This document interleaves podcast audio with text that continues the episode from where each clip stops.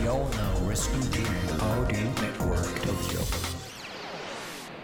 京ライフワークトーク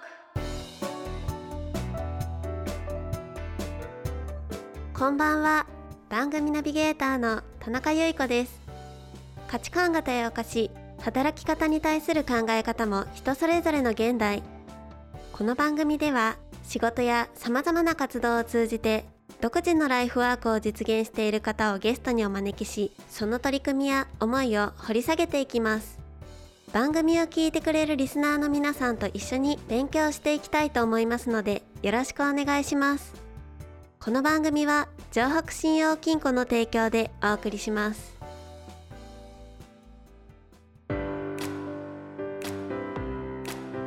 新しい年の幕開けですね。たくさんの人が我慢を強いられ不安な日々を過ごした昨年。こんな時だからこそ支え合っていくことの大切さを強く感じます。今ある小さな幸せをかみしめ明日へと向かってまた歩き出す。皆様に寄り添い共に未来を創造していきたいと思います。城北信用金庫です。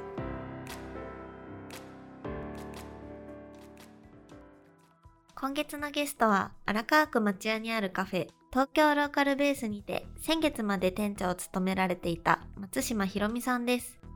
カフェの店長として作ってきたお店についてやそんな地域の中で生まれたつながりについて振り返りつつこれからを見据えたひろみさんのお考えについて聞かせてもらいたいと思います。すごいひろみさんはあのさっきもお話しさせていただいたみたいにすごくこうなんかフレンドリーに接してもらえるような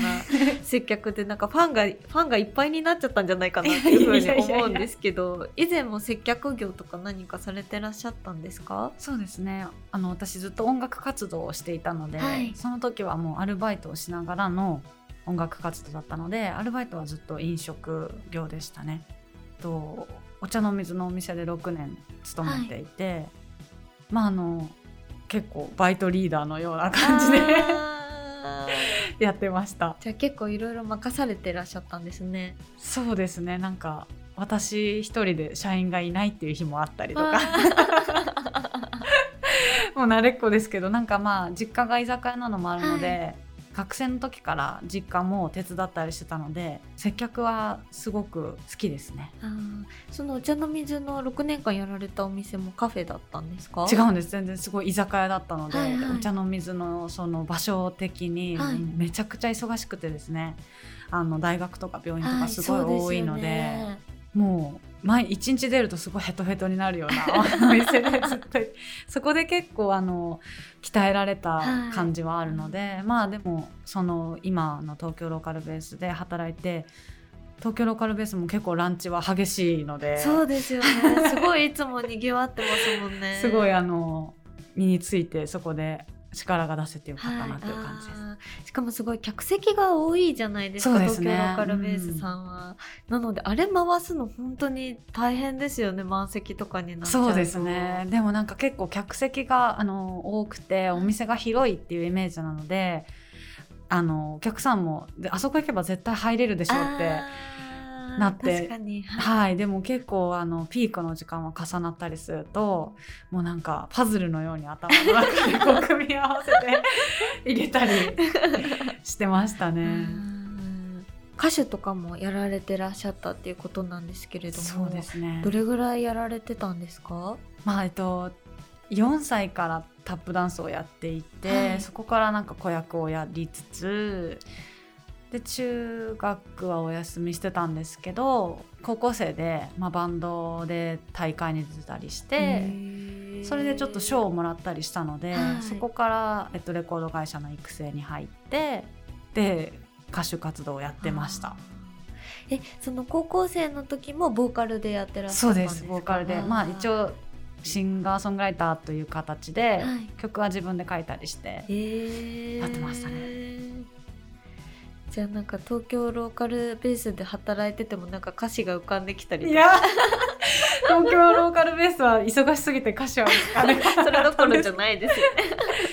ね。でもそれぐらい賑わってましたもんねそうですね。まあなんかあそこも音楽的なイベントとかできたらいいかなとは思ってたんですけど、絶対いいですね。ねあのちょっとエンタメっぽいイベントはやったりしてて、まあ、あの周りが近隣があの住宅街なので、はい。すごいバンドサウンドでっていうのはなかったんですけどあのいろんなイベントを開催してもらったりして面白い場所ではあると思います。飲食店のあの経験もされてらっしゃったっていうことだったんですけれども、今回もある程度どんなお店になっていくかっていうのはなんか想像がついてた部分もあるんじゃないかなっていうふうに思うんですけれども、うんうん実際にオープンして店長さんやられてギャップとかってあったりしましたか？そうですね。なんか私ずっと町屋に生まれて町屋で育ってきたんですけど、はい。こうだから外から町屋に来た人たちとかあまりちゃんと把握してはない部分があってママさんとかこう町屋じゃない方もすごいたくさん町屋に今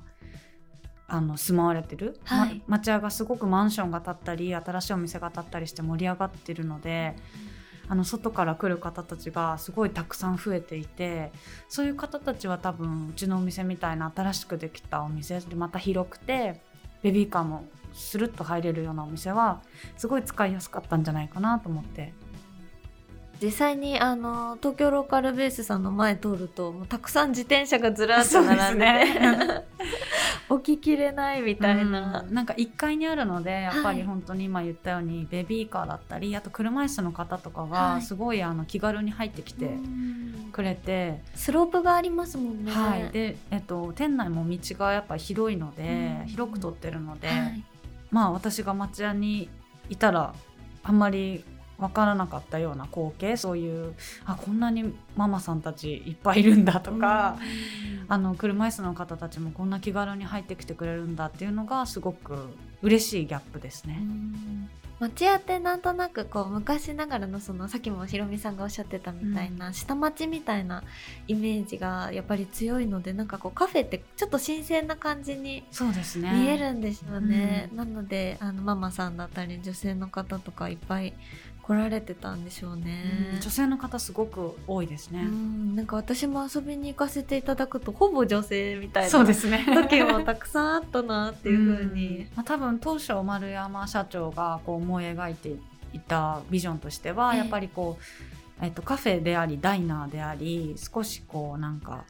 アメリカンダイナーのような料理の量が多かったりとか、は結構ダイナミックな感じをイメージして作った部分はあるんですけど、はいそことはちょっと反して女性が多いので。でもまあもともとうちのお店そういうコンセプトで作ったのであの料理とかに関してははい。結構量も多かったりするので、家族連れだったり男の人もあそこに行くとカフェなのに結構お腹いっぱい食べれるよねという感じでいろんな方が遊びに来てくださってたんじゃないかなとは思います。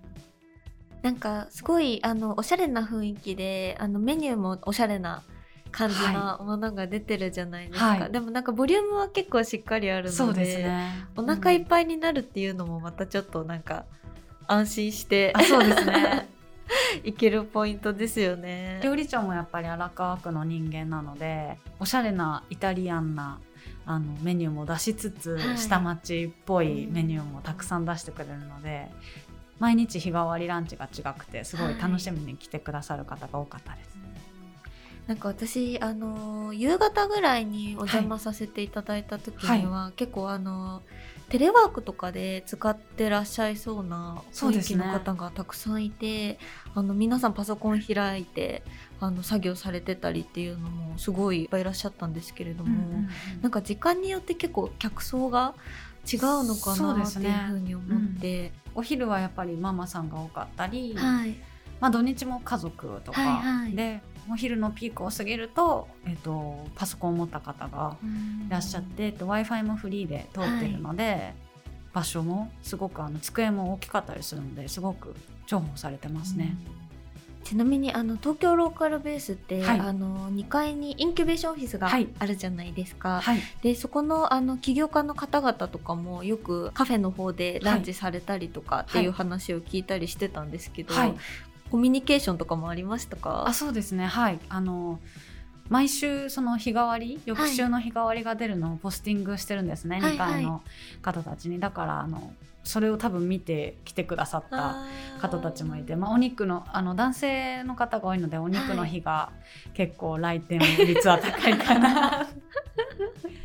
でも確かに美味しそうなあの予告というか あのメニューが見れるとちょっとなんか行きたくなりますもんね。それこそ城北信用金庫の町屋支店にはいもポスティングしてるので、あ 見て来てくださってーる方もいると思います。うん実際喋ったりとかもしてましたか？二階のはい、してましたね。方あと2階の方はその、まあ、コロナ前ですけど、はいセミナーとか懇親会とかええ起業家交流会とかも、あの開いてくださる方が多かったので、あと、まあ、去年とかは忘年会だったりとか、はい。そういうので、えっと、たくさん使っていただきました。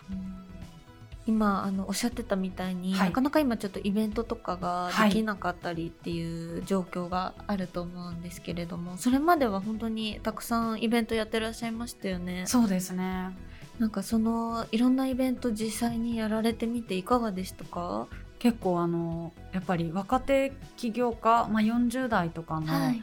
社長さんとかが集まるイベントが多かったので、はい皆さんすごいエネルギッシュで、うんこう人とやっぱりあの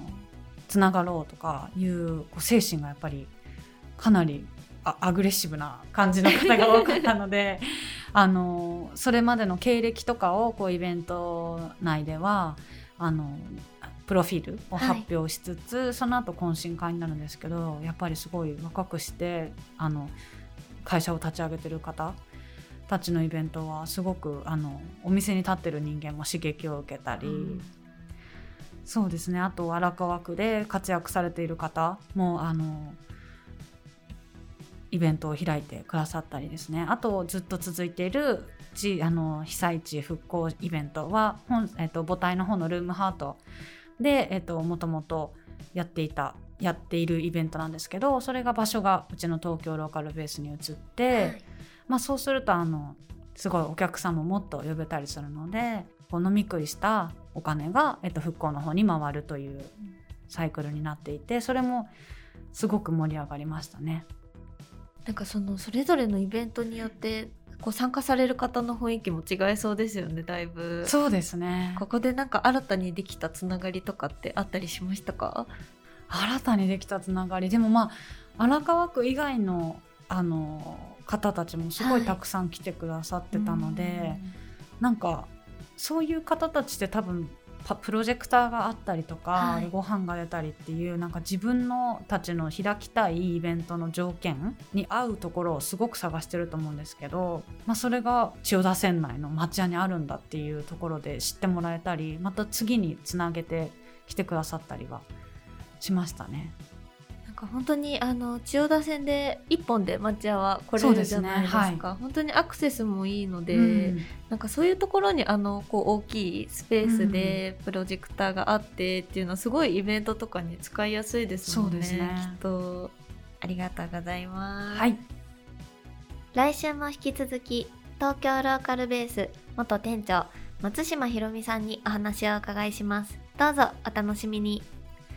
東京ライフワークトークでは番組へのご感想やこんな人にインタビューしてほしいといったご要望を募集しています宛先は ant ハンモック東京ハンモックはアルファベットの小文字で h a n d m OCK です。明日も実りある一日になりますように。おやすみなさい。